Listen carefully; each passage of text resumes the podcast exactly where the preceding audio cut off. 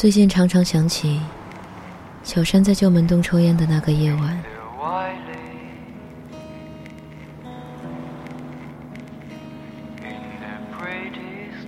她漂亮的脸庞，只有在重新点燃一根烟的时候，才晃出模糊的轮廓。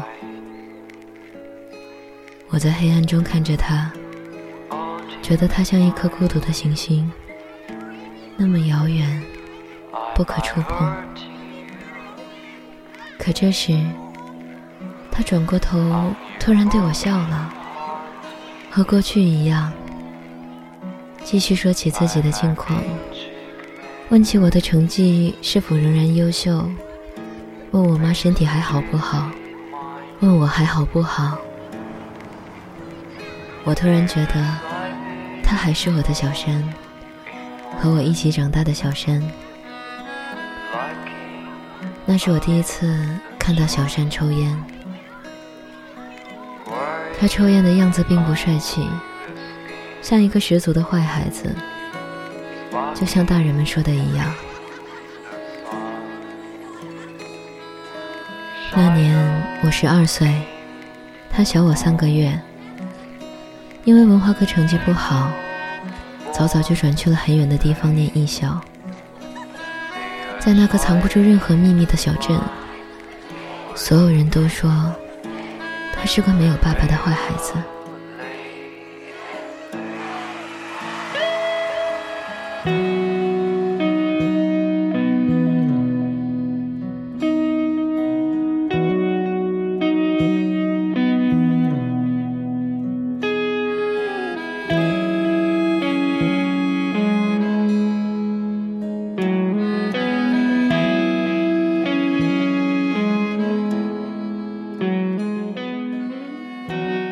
有时遇到热心的阿姨，还会悄悄把我叫到一边说：“你可是要考大学的好孩子，怎么总和坏孩子混在一起啊？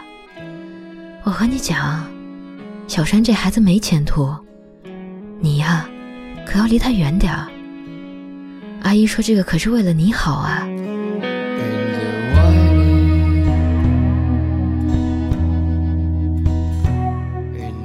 我一直和他在一起。小时候，我们一起去教堂，一起偷擦口红，一起穿裙子，一起做坏事。他们不知道，小山唱歌很好听，舞跳得很棒。每次回来见我，都会用自己很少的零用钱买礼物给我。有时是一盒饼干，有时是几支漂亮的笔。在那个年纪，这些都是很棒的东西。大人们什么都不知道，只知道他的父母不在身边，他的文化课成绩很差，她长得漂亮，永远是镇上最会打扮的女孩。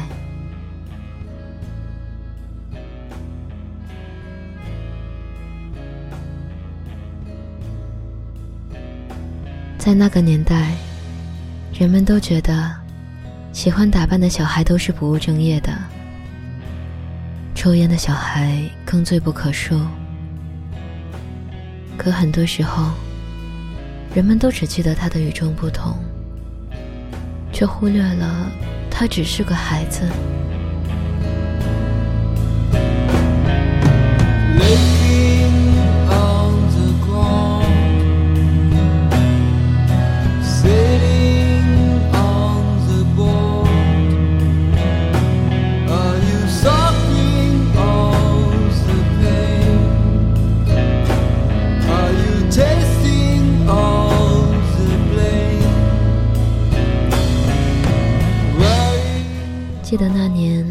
一起回家，在经过一条偏僻的胡同时，有一个中年男人对他吹口哨。他面不改色的小声对我说：“别理他，他是我爸以前的朋友，以为他们都不在我身边就可以欺负我，我才不怕。”那时我差点落泪。他只有十几岁。还只是个孩子，大人们只看得到他的刺，却不知晓他的伤口。可他就是这样，从小没有庇护，却比谁都活得顽强。I'm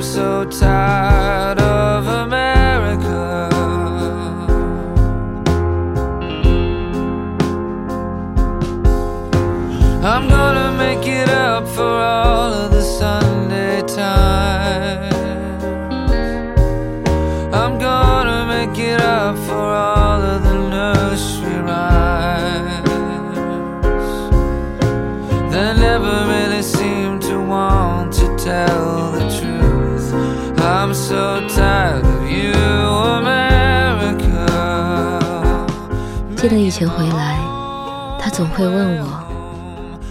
玫瑰，有人欺负你吗？如果有人对你不好，你要和我说，我帮你出气。或者，你不要总是心软，有些事情他们不是做不到，他们只是在欺负你的心软。你不要对人那么没防备，这样会受伤的。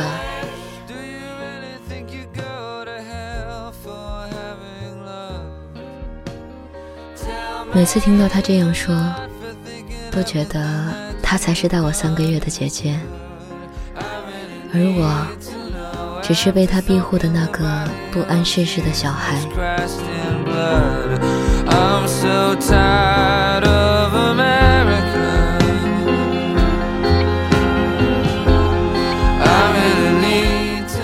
一次，他与姑姑吵架，从家里跑了出来。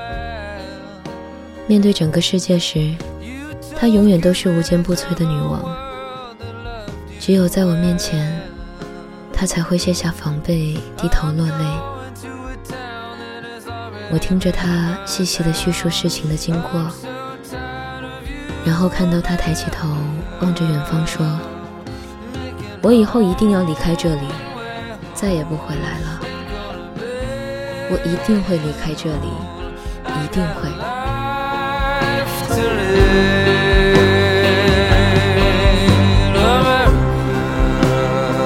后来，他真的离开了。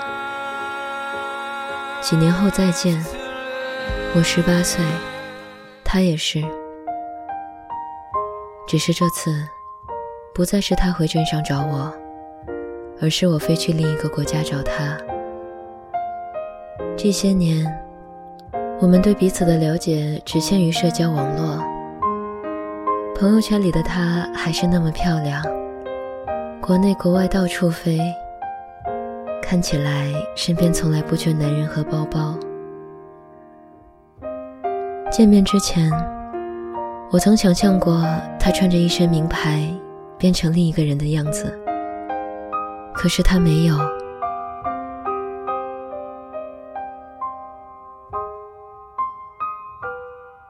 我们在繁华的商业区，从街头逛到另一条街的尾巴，走累了，就拐到一条胡同里抽烟。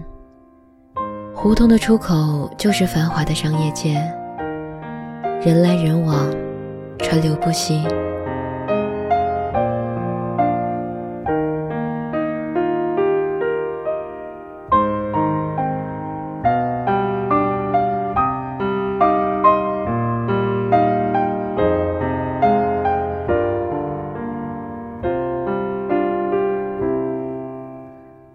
我看着他靠着墙壁点燃一根烟，不再是小时候笨拙的模样，多了一份妩媚和娴熟，还像过去一样。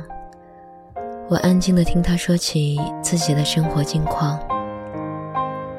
他和小时候一样倔强，像不死的植物一样顽强地生活着。我听他说起做兼职遇到的艰难，听他在异国遭受的不公。听他说钱包丢失时，在警察局门口哭得像个孩子。听他努力赚钱，努力生活，和朋友圈里截然不同。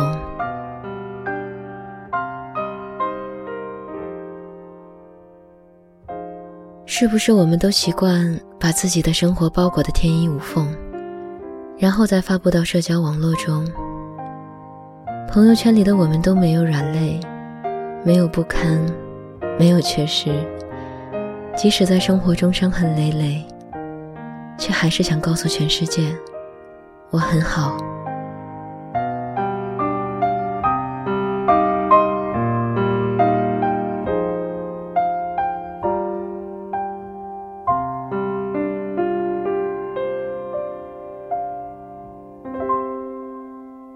这已经是几年前的事情了。这一别后，我们再没相见。他仍然只活在我的朋友圈里，我也是。社交网络中的他过得还是那么精彩。尽管我知道，他已经单身两年了，大事小情都要自己处理。他常常不按时吃饭，所以他的胃很不好。身边没有完全信赖的朋友，但我知道，他一直在努力的生活。我知道，他的未来会很漂亮，因为他是从小和我一起长大的小山，漂亮的小山。那是你只有十八岁，第一次看见你。你扎着长长的马尾，面朝大海。那是你爱古城的事，也学他总戴帽子。你总说我是个任性的孩子。那是你。二十一岁了，为自由剪去长发。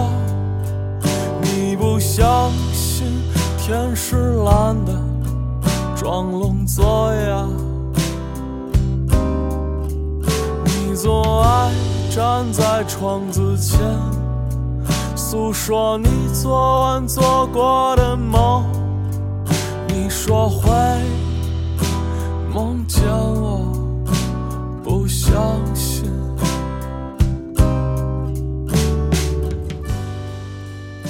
嘿，今天的你过得还好吗？这里是半岛玫瑰，我是玫瑰。新浪微博搜索“台风和玫瑰”，可以找到我。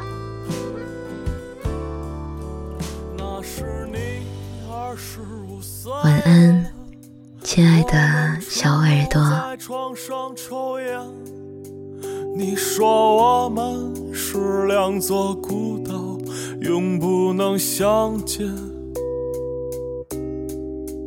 你吹灭最后的蜡烛，轻轻亲吻我的眼。你说亲爱的，你不在了，我还有谁呢？那天是你三十岁的生日，重新留起的长发，向窗下洒你写的日记，沉默不语。你说害怕别人看见他，应该把它们撕碎了吧？你跳下去了。